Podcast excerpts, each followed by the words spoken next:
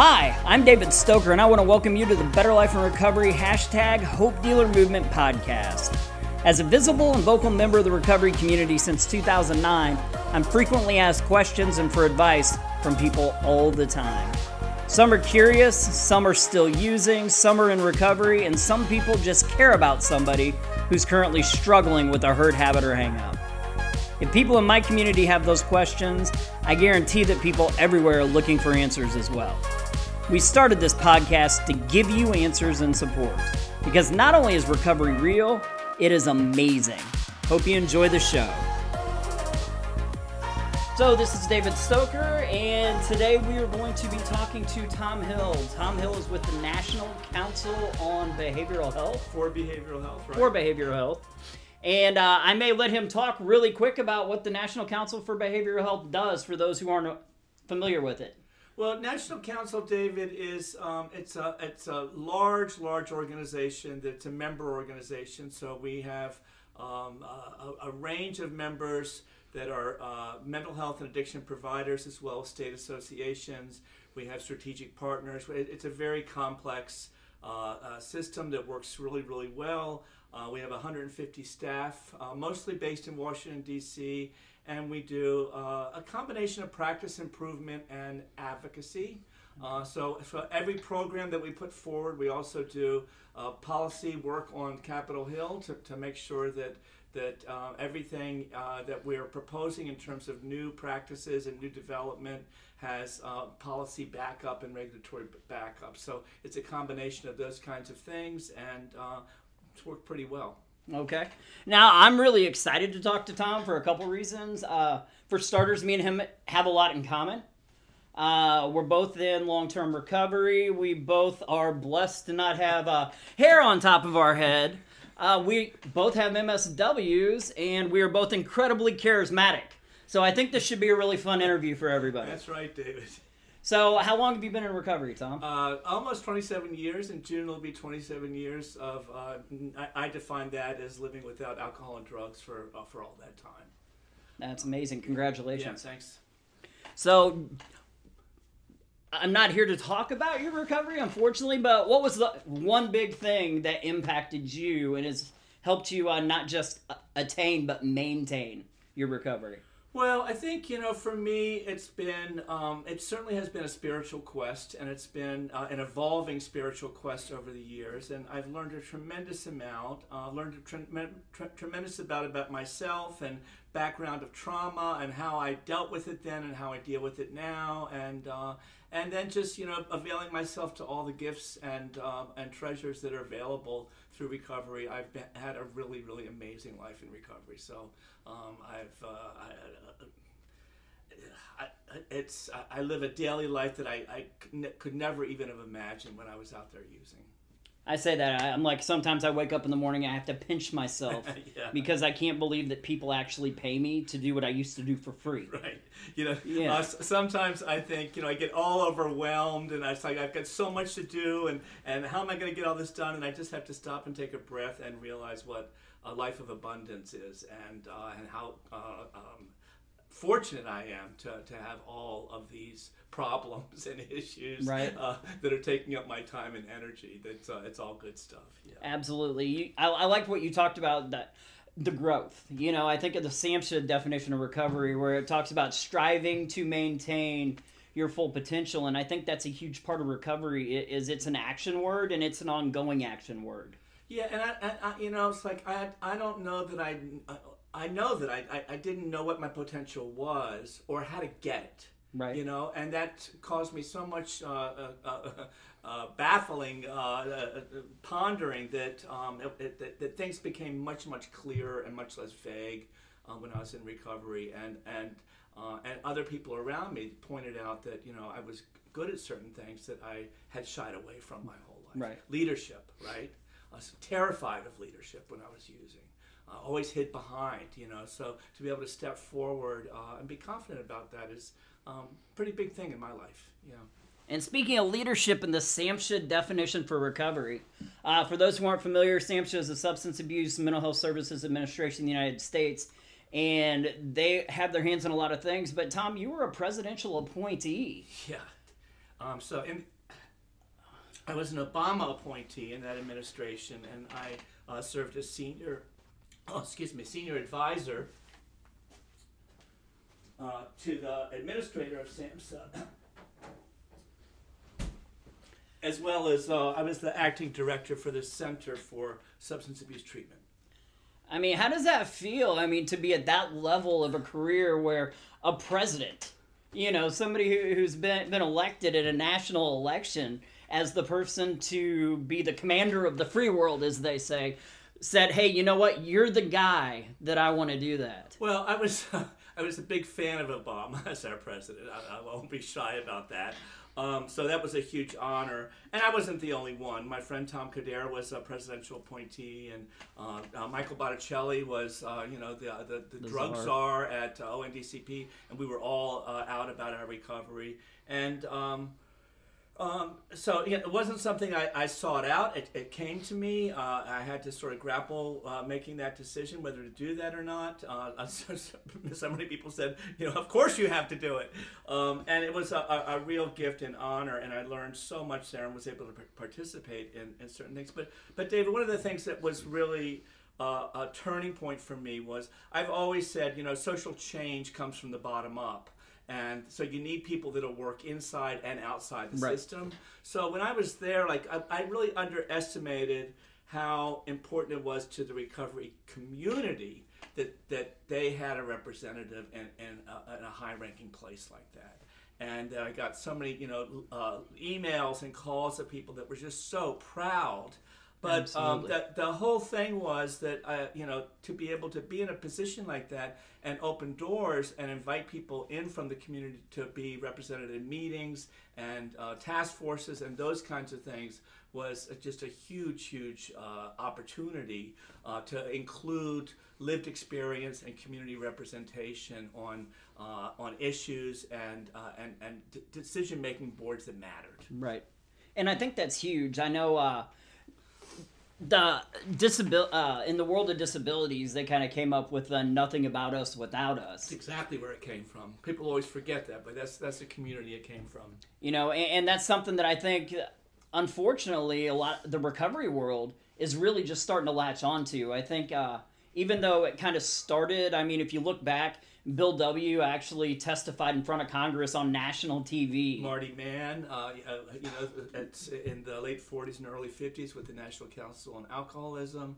Uh, yes, it, we have we have a, a, rich but spotty history, right. right? And I've been doing this work since 1998 um, with the Recovery Community Services Program uh, that was a SAMHSA grant, a CSAT grant, uh, to mobilize the recovery community. And so that was 20 years ago. And so I've seen tremendous change in 20 years, but again, it's like it's a drop in the bucket. We have so much work ahead of us. And sometimes it feels like one step forward, two steps back, you know, and I'm trying to, to change that up to two steps forward, one right. step back. Um, but it's, uh, it, but I am really proud uh, of how far we've come in a really short amount of time. Yeah, I still, whenever it comes to community organizing, one of the problems I still run into sometimes, and I don't want to single anybody out, but I feel like I have a foot in both of these worlds, so maybe I'm calling out myself too.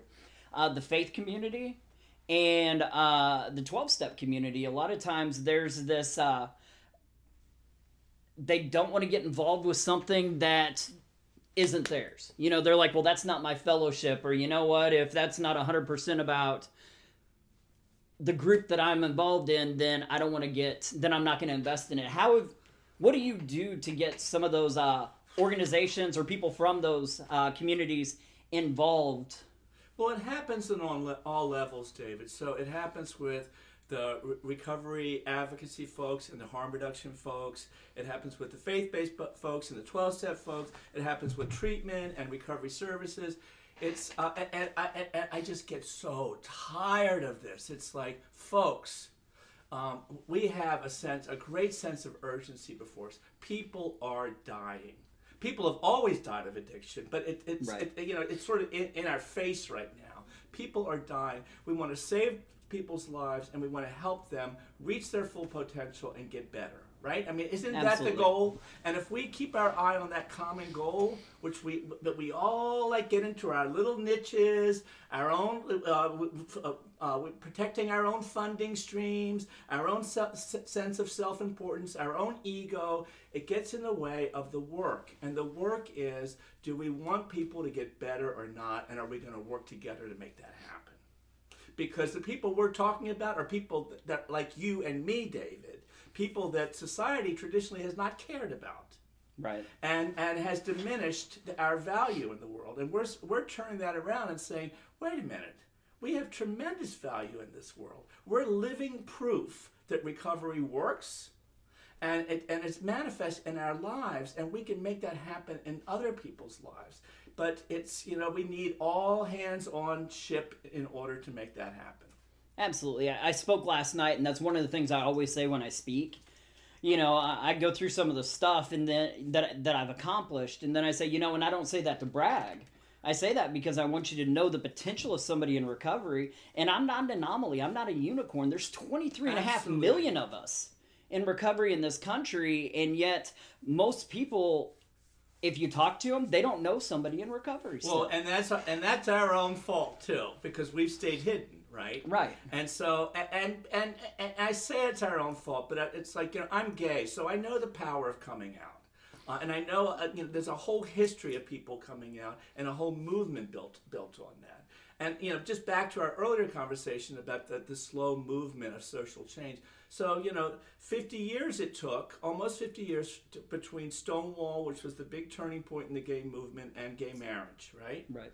Uh, that's that seems like for a young person that seems like an awful long uh, amount Right. of time. That's and historically that's pretty quick. So so you know so there's things that, that you have to be patient though. You have to work incrementally and hold the line all along the way. Lose battles, lose battles, keep people moving forward. That's that's how social change works. So but back to what you were saying, and I, and I forgot I forgot what we were talking about now. um, That happens. I go down rabbit trails all the time. um, there was something about um, the, the the living proof thing and um, so, uh, it, uh, th- this like common ground you know it's like if we can figure out a common goal or a common set of goals and, and, and, and common ground and work what we know as recovery principles and values around that then then i have total trust that we're going to move forward and we're going to win Right. uh, you know, oh, but but you know, uh, what I think now I'm remembering.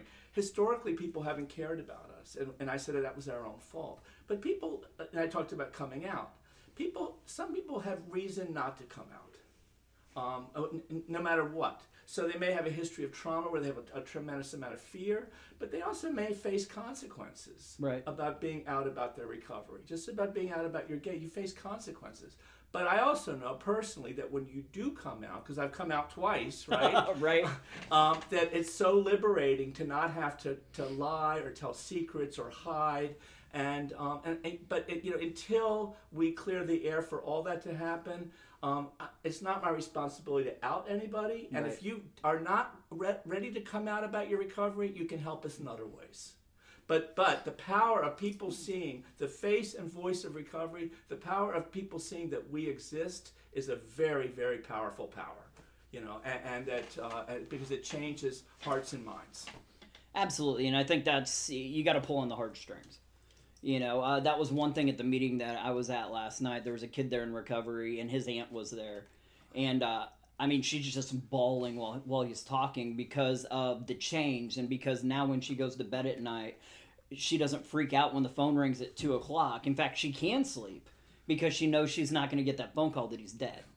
You know, I think it's huge. So. So as we're starting to organize, I mean, what are some of your tips if say a community is just starting to uh, to try to get together? I mean, what would you do? I know, like when we started, we called a meeting and we got, tr- you know, uh, directors uh, from the treatment providers. We got business owners. We invited politicians, which didn't show up at first, but you know, it, it's kind of as it's gained momentum. We got some of the leaders from the recovery community and brought them together. I mean, Yeah, I mean, you know, I'm uh, uh, I, my my MSW is in community organizing, so that's that's uh, what I studied in social work school, and so you know, my first uh, the things I learned there was the first thing you do is you bring people together, and uh, and in my experience, uh, the first group you bring together are, are people in the recovery community. The, the, other folks you mentioned, they're like second tier. Right. But just to bring people uh, that are in recovery and start to ask them some questions about what's working, what's not working, um, like you know what's lacking in the community that, that, that they that they could see happening, um, and, and people are going to be really slow at that at first because they're, they're not being used to ask those questions. But just explore that with them about if you know if if if you were going to build a recovery community in this town or this neighborhood or this city, what would it look like? And just have people start building a vision. Because I think a lot of times we move forward, but we don't have a vision of where we're going or what we're building. And so people can sort of realize their full potential, not only individually, not only in families, but as an entire community. Right. Um, that's a very powerful thing. And then the second tier, like once you start sort of mapping some of that out, you bring in law enforcement and you bring in child welfare and you bring in the Chamber of Commerce and you bring in the mayor's office. You know, you bring in all those folks, uh, and then you start uh, you start getting their buy-in as stakeholders. Uh, but I think for me, the impetus always has to be on recovery, and in, and it has to be grounded in the recovery community. We give away things so quickly and so easily um, and let somebody else take it over when, it, it, when it's really ours. And you know, I'm going to talk about recovery-oriented systems of care today. And you know, I, I, I, said earlier, social change always comes from the ground up. It comes from the grassroots. It comes from the community. It doesn't come from top policymakers. Um, right. They're fine with the way things are. You know, um, that's maybe a blanket statement, but you know what I'm saying. Right. And so, um, so how do you cultivate those change agents on the ground? Uh, and how do you and how do you engender a sense of ownership that that this is what we created? So the thing about uh, ROSC, ROSC didn't come from state systems or federal systems people. It came from people in the community saying, "Wait a minute." You know, we're not really represented here the way we should be. We're the we're the folks that this is all about. Right uh, either a, a, in active addiction or in recovery. And we need to be not only at the table, but sort of, you know, guiding the ship here. Right. So, you know, I think that that's, um, for community organizing, it's a really important thing that, that I, I always say people own what they create. And if they're part of creating something, they have full ownership in it.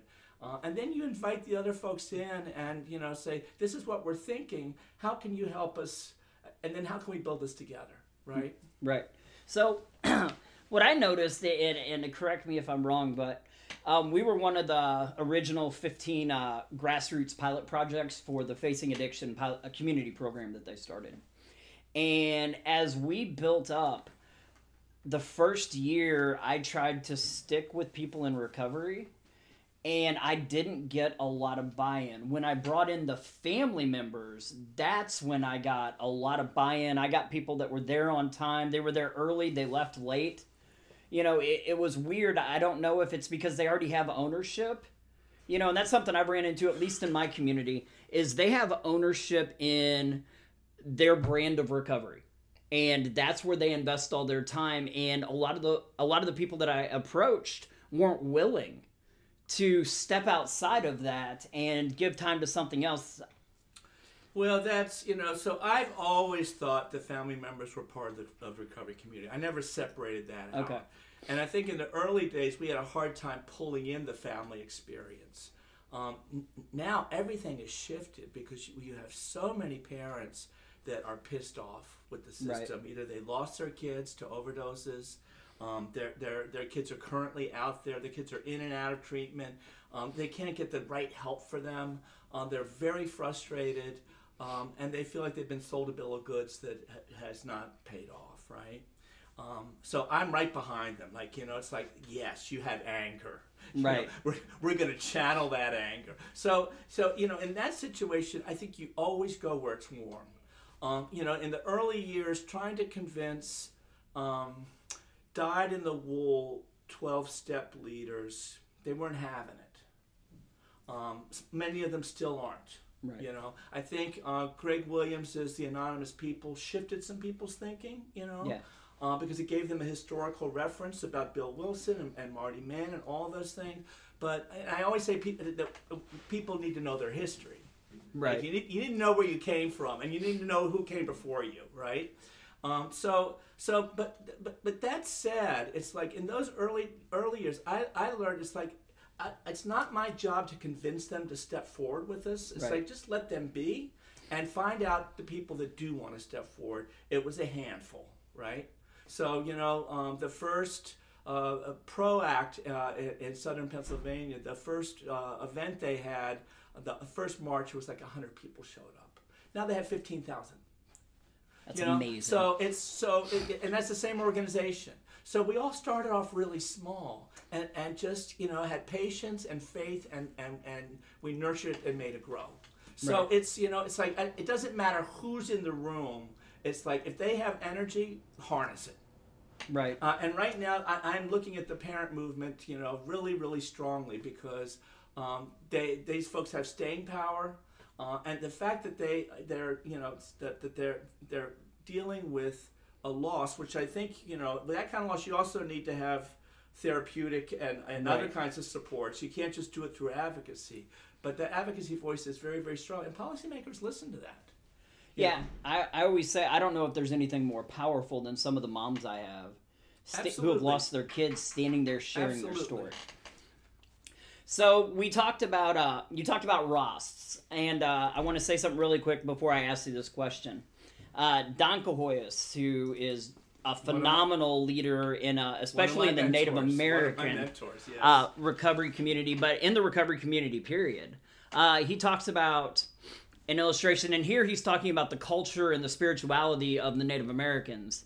And me, I'm talking about our communities, period, in the United States, where he says, imagine that you have a hundred acres of like a hundred acres sick forest, The- you know, the and healing forest yeah. Yeah. and he talks about you know you take this tree out of and i'll just i'll put it in my own words but you know basically you take this tree out of this corrupted soil in the sick forest and say you put it in a nursery and nutrient dense soil and you give it the water that it needs and you give it adequate sun and then as soon as it starts to get healthy you replant it right back in that same corrupted soil in that same 100 acres of sick forest nobody would do that. Nobody would do that with a bush or a flower or a tree.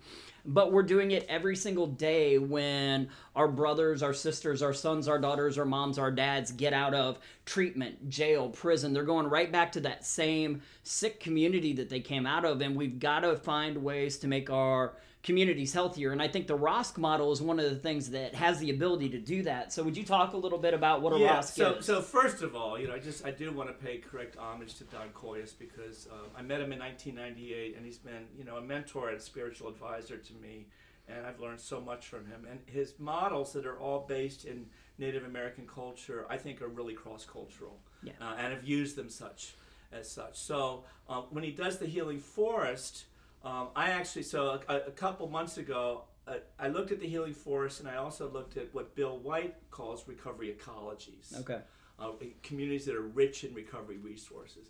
And so I thought it'd be really cool to blend those two. So I, I wrote both of them, and I said, you know, if I um, if I took these two things and Right. blended them, like, uh, would you look at them and say, tell me if it works or not? Right. So, uh, so I'm going to present that today, this afternoon. That's And- awesome. and so it's you know it's so uh, for years it's like if, if you you can go to the best treatment in the world you can go to the best treatment that money can buy and when you leave the doors and exit uh, treatment and you go back into the community if that community is not equipped to handle and support and nurture recovery you're pretty much screwed Right.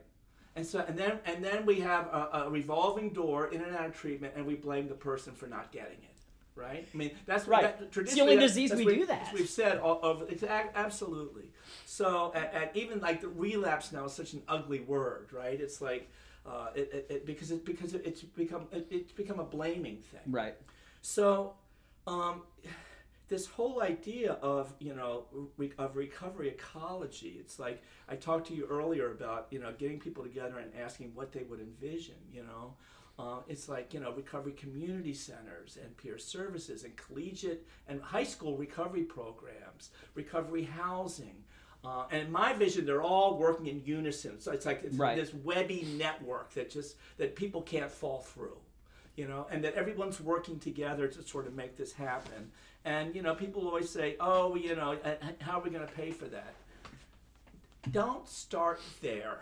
Right. Start with the vision. Scale it up, scale it down, pilot it, do whatever, and then worry about how it's going to get paid for. We, we, we don't worry about how we're going to pay for cancer patients or cancer research. You know, there's other chronic diseases that don't have the same issues as we do. And we get all caught up in, oh, this won't work because, or we tried this, you know, you know and it's like, um, it, it, again, I, it's very frustrating because um, we put roadblocks in front of ourselves all the time. So the thing about ROSC is, it's like, you know, it's like if recovery is, is built in from the beginning all the way to the end, and we extend that continuum of care, Right. so it's not it doesn't end at treatment. I mean, treatment is one single episode in a person's life, and we also know a lot of people don't go to treatment. Right. They go right into the community. So, so you know, and recovery is a lifetime. So, what do those supports? What does recovery maintenance look like over a lifetime? Okay. You know, like uh, it, it- because it's a chronic condition, and it, it, there's not a cure. It just needs to be maintained. S- Same with diabetes, right? Absolutely. Same with hypertension. And so you need, and, and those require lifestyle changes also. But you need support in order to do that. Change is really hard, and personal change. You and I both experienced that. It's a, it's, it's daily work. Absolutely. Because you can always fall back into old patterns, right? But you know, it's like for somebody, for uh, for a person with diabetes to to um, break down and have a piece of cake, we don't shame them for that. We we help them get back on Right. a regime, right? But that doesn't that doesn't work the same way with people with addiction. When people, you know, uh, pick up a drink or or um, or you know, snort a line or or, or, or shoot, it's like it, we all fingers are pointing and saying, "See, you It's your can't fault." do it." Yeah. Yeah, it, it's weird with this one. Uh, like, there's some statements I don't like. Uh, I don't like relapse as part of the program, uh, just because. You know what? The next Bill- time somebody uses, don't yeah. give people permission to use. Uh, it's perfectly okay if there's a recurrence, but you know what? The next time somebody goes back out could be the last thing they do. I also don't like uh, never work harder than the person you're with. If you have higher expectations for somebody that's still actively using than you do for yourself, I always say get in a di- go to a different job field Yeah. because you're going to kill people.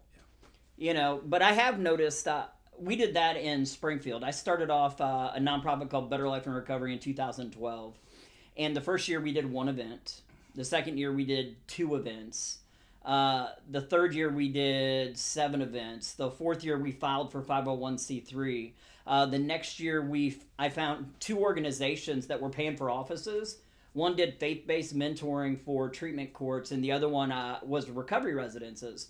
But they were paying for separate offices, and we sat down and figured out that if I brought in my people and they took the money they were using to pay for offices, that we could open up a recovery community center. So we just opened it up and, you know, had offices in there for them, but open Right, space. right. You know, which parlayed the next year when STR grant came out. We were one of the first two S, uh, RCCs that were actually funded in the state of Missouri. But you're right. Don't worry about the money. The money will come if you're doing the right thing. The support will come. I mean, my board started off really it was family and friends Right. you know and now i have state reps and business owners and attorneys and it's amazing once you get it going i mean that's the hard part is pulling the trigger because there's that that fear i think especially in people in re- early recovery man i don't want to do this and fail but the truth is nothing happens without missteps i mean you've got to fall a couple times before you can learn to walk Absolutely. Absolutely. so ROSCs are starting to be a big thing. Uh, I always talk about you. It's kind of funny you talked about treatment. Not everybody needs treatment. I, in my analogy, I always say treatment's kind of like surgery, and not everybody needs surgery, but some people definitely do. Recovery supports are like physical therapy, right? Some people just need physical therapy; they don't need surgery, and other people they need physical therapy after their surgery. I mean, we walk recovery supports if you look at research, you know, it takes anywhere from 12 to 18 months for the brain's uh, neurotransmitters to replenish. With meth, it can take up to two years because the brain has to rebuild dopamine receptors. But the piece of research that's really scary is the piece that says once you attain three to five years of recovery, and for some people it's five years because that's how long it truly takes the neural pathways in your brain to rewire, that's the biggest indicator that you will not use again. And we don't follow people like that. I mean, somebody goes to treatment, and after 28 days, congratulations, you've graduated, and they go on their way. Avoid slippery people, places, and things. You'll do just fine. Oh yeah, uh, I don't like relapse prevention plans. I uh, when I was a therapist, I always did recovery enhancement plans with the people I worked with. Let's not say you can't do this, you can't go here, you can't talk to these people. Let's say, you know what? Here's people you can hang out with. Here's places you. What do you like to do? Okay, let's figure out ways for you to do it you know, I know with our RCC, that's one of the things, uh, you know, we do outside events.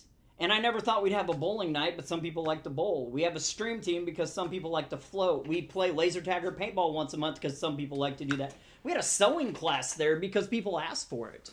Yeah, and you know, it's like uh, so. Part of that is you know being able to have uh, socialization right. activities and, in, in, recovery that don't involve using, because that's what that's how we used to have fun, and also just to, to promote having fun, because if we're not doing that, like why would anybody want to be in recovery? I mean, you Absolutely. know, it's like it's not all, all work; it's got to be fun. Right. And so, um, you know, to, the the celebration that happens that when we're together um, I think you know we need to promote that all the time because we, we want to attract, right? It's right. like we want people to think, oh, I want some of that.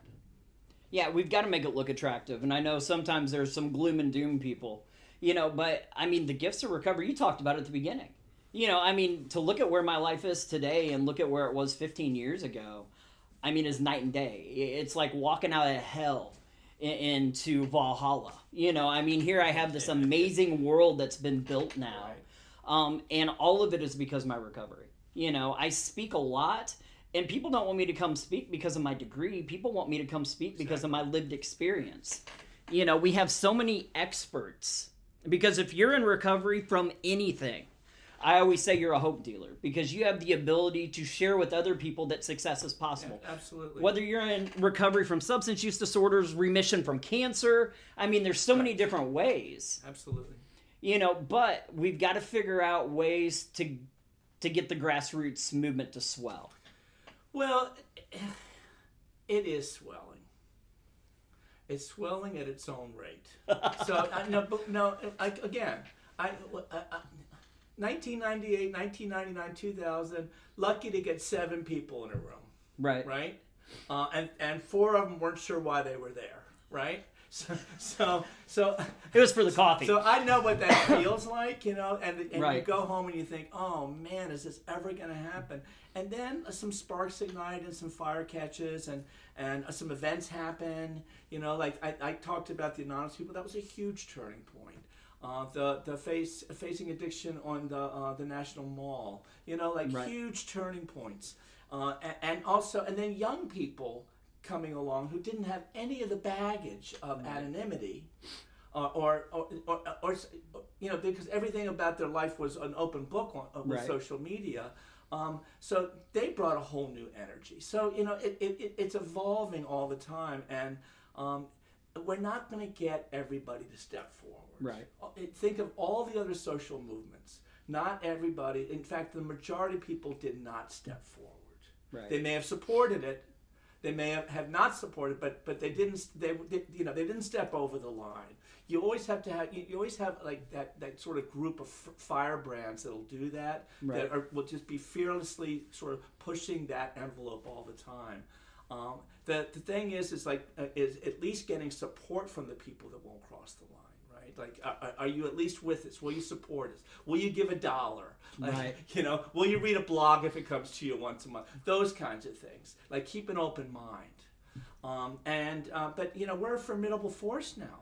Like, this, did, this didn't right. exist 20 years ago. It was still hidden in church basements. So, so I have a tremendous amount of hope because because we're not going we're, we're, we're not going to step back. We're not turning back. Right. We can't. We've come too far. and, and people, you know, all the people who know who we are now, they're paying attention to us whether they want to or not. Ten years ago, they, st- they thought they still couldn't didn't have to pay attention. They to could us, sweep us but under they the have rug. to pay attention to us, to us now. And, we, and we've learned. We, we have some skills. You know, we're learning. You know, social change uh, methodology, and we're learning uh, research methods, and we're learning like all kinds of things about how to push our issues forward. So, um, I, you know, I, like I said, I have tremendous hope, tremendous faith. Um, that you know that that recovery is going to keep evolving. I think the biggest challenges we face are that we don't circle the wagons and shoot inward. Right. Um, and, and, and, as a field, we have a history of that.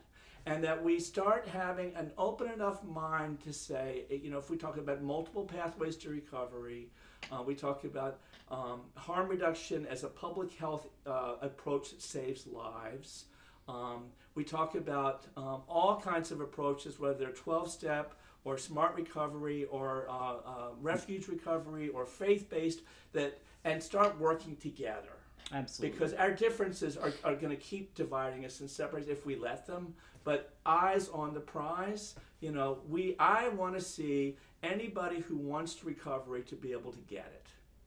And anybody who's not there yet to be inspired in their own process about how to get there. And, and that's, that's what we're all doing here. And I think we need to. I talked about a medication uh, a couple weeks ago, and that was my thing with medication. Is I'm like, you know, for starters, it's people that are prescribed medication. Period, and it should be a person in recovery. Period. Uh, people don't walk around going, "Hi, hi, my name's David, and I have uh, twelve-step assisted recovery." You know, recovery is recovery, and we need to start looking at that. If somebody is, you know, uh, living the life that they choose to live and they're making those positive steps forward i'm proud of them and i don't care whether they believe you know whether their holy book is the quran the bhagavad gita or the bible or if they have no spiritual program or if they're prescribed medication they've gone to treatment they've gone to prison whatever it is because there's truly multiple pathways to recovery and there's no wrong path So, so you brought it up. so, you know, the whole uh, issue about medication that's divided us for, for decades, right? There's a whole history of that. Um, and now, you know, medication is it's a, a FDA approved medications, uh, evidence based practice, uh, known to save lives. And then there's still people in our field in our community that say, well, I don't believe in it. Right. right And it's like, so my answer to that is, what, what, what about science don't you believe in? Because, like, you know, like, like this is all science based, right? Um, some people don't, you know, choose not to believe in science, whatever. Right. Um, but, but you know, uh, the, it, it all boils down to methadone and buprenorphine, which are opioid based. I mean, that that's what it's all about. Oh, yeah, if it was all Vivitrol, they for, wouldn't fight for, it. For years, people on methadone weren't even granted the option to consider themselves in recovery. Right. They were shunned by the recovery community, and they were shunned by specific by specific twelve-step communities. Oh yeah, and- they, and they wrote a are. bulletin about and it. And still are. And so you know, it's like so. First of all, I'm not a doctor, Right. but if you're prescribed medication by a doctor, that's good enough for me. Yeah. If you're working with your doctor to figure out the dosage and all that, that's good enough for me. Um, if it's making you feel better, it's good enough for me. And if you are taking those medications and not doing heroin or, and not smoking pot and not drinking liquor and not doing all those other substances, then you are in abstinence based recovery. And Absolutely. we need to change that terminology because people say, well, it's not abstinence based. It is abstinence based. Right. You're on medication that's being monitored and you're not doing any of that other stuff. And and if you actually have a recovery program on top of that, all the better. I talk about the three-legged stool: medication, psychosocial supports, recovery supports. That makes a whole person. Absolutely. So you know, so uh, uh, do I believe that medication by itself is is is effective? It, it, it, it certainly addresses the symptoms, Right. but it doesn't really by itself usher in recovery the way we know. And I think that's a scary thing for some people is there's a push with medication and I understand the the meaning but why the reasoning behind it. Somebody because they miss an appointment shouldn't have their medication discontinued Well- because that can kill them. What, what other disease would we do that with? None. Sorry, you didn't show up for your doctor's appointment, Sorry. so you're not going to get. wh- It's shaming. It's shaming and punishing. Yeah. But there's also by some people been a push just to get people on medication and not in not giving not give them any kind of foundation. And that's where I think some people have issue. I mean, if we look at some of the research though on like Suboxone, you're going to see that you know what I love about Suboxone, uh, some of the research it shows that they're more likely to go to meetings, more likely to have a sponsor, and they're more likely to stay engaged. And the bottom line is, it keeps people alive, and dead people never find recovery. That's absolutely right. You know, so So yeah, I think you know anything that helps, we're going to embrace. We're going to figure out a way to incorporate.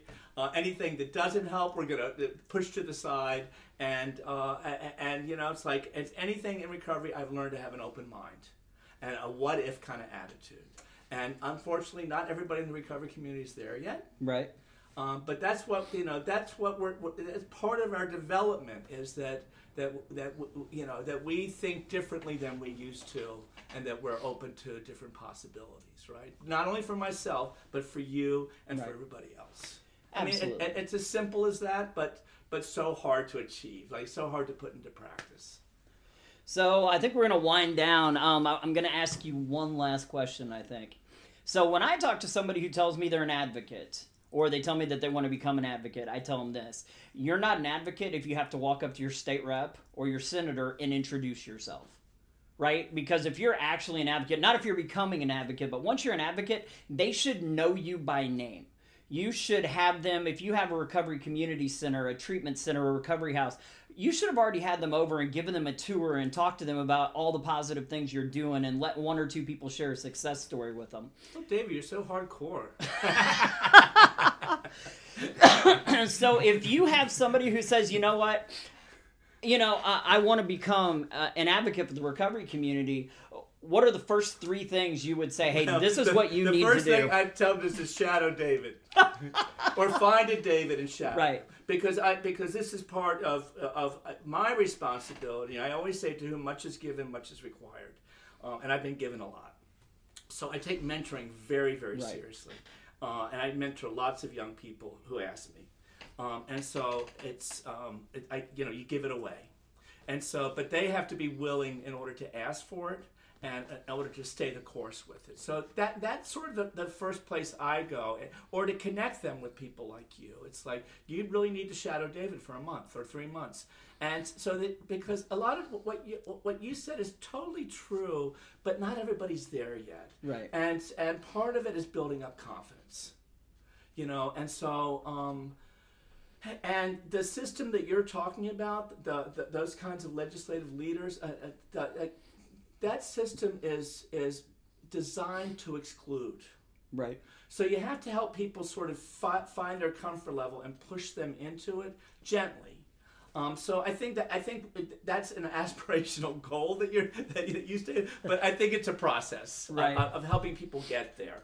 Because I just know for so many people, especially in early recovery, everything is uh, you know every obstacle is just a huge insurmountable wall, and then to help people scale that down and walk through it, not walk around it, not climb Right. over it, walk through it. Um, so I, you know, I, I, I think it's baby steps. And for people that are not used to disclosing their recovery status, that's scary. Um, like you know, like going to the state house is scary the first time. Right.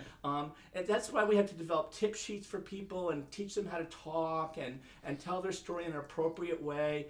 But you know, I think all of those things are, are, are lead up to what you're talking about. So like when you get to the, the point where they know your name or, or they, they greet you by first name or they come to your event in the community, you know you've really you're on some solid ground. The, the problem is is that when they get elected out, then you have to start all over again with somebody else. Right. But but that's you know it's um, part of that is just willing to be visible and vocal with your recovery as the access. You know, uh, and that's um, people need to learn how to do that. Yeah, that's why I like and don't like term limits. You know, I like term limits because I think we need fresh, innovative thinkers. switching in and out and we don't need people to kind of build up that good old boy system but at the same time you build that relationship and you get somebody that's on fire and then they're like man sorry but this is my last you know this is my last term in there and you're like well can't you run for senate from the house you know i mean we're trying to push some of those people to stay there because they've been such a powerful voice Yeah, and, and you know, I, I, I'll share a little secret with you.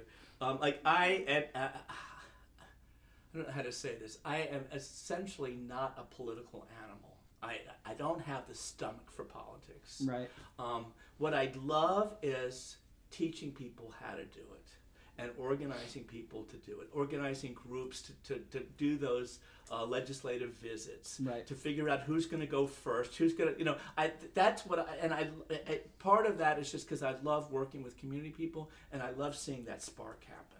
You know, it's like, um, I, I, I, I, I can be in a room full of, of uh, people in recovery, especially people in early recovery, and I can sniff out all the leaders, all the potential leaders in the room. They don't even know it yet. Right. But I, I but I, I, I can see that spark, and I love I love when people uh, go back and get their GED. You know, people who dropped out of school to get their, and then they have that hunger for knowledge, and then like just getting them to go to community college. It's Right. like to get them to cross that threshold is so intimidating because all their life they've been told they're not college material. And to see them learn and progress and get degrees and, and get fulfilled, it's it, it's it's like I know it happens outside the recovery community, but in the recovery community, it's like that's really taking advantage of your second chance. So you're preaching to the choir on that. I'll share something with you really quick. Um, I- I turned 21 in prison, and I always say the only good thing that I did when I was in prison is I got my GED. And then uh, at 29, I, I found out that I'd scored high enough on my GED that I took at 21 to get a scholarship. So I started at an area college. And I got an associate's degree. And from there, I transferred into a college for my bachelor's. And that was intimidating. Uh, I had to go in front of the dean and explain to him why he should let me, a felon, attend his college. But by the time I got to my master's degree, I mean, when I wrote the reason they should, you know, you got to write Right, kind of that yeah, reason why you sure, should let sure, me in. It was all about my recovery because I'd gotten that confidence. And I think that's something we forget sometimes, or at least I do, is I forget how hard it is Oh, absolutely. to share, especially in the very beginning. Uh, you know, it's like uh, the, the, all the confidence I have came incrementally, and it came uh, it came as a gift. But I didn't have any of it. Right.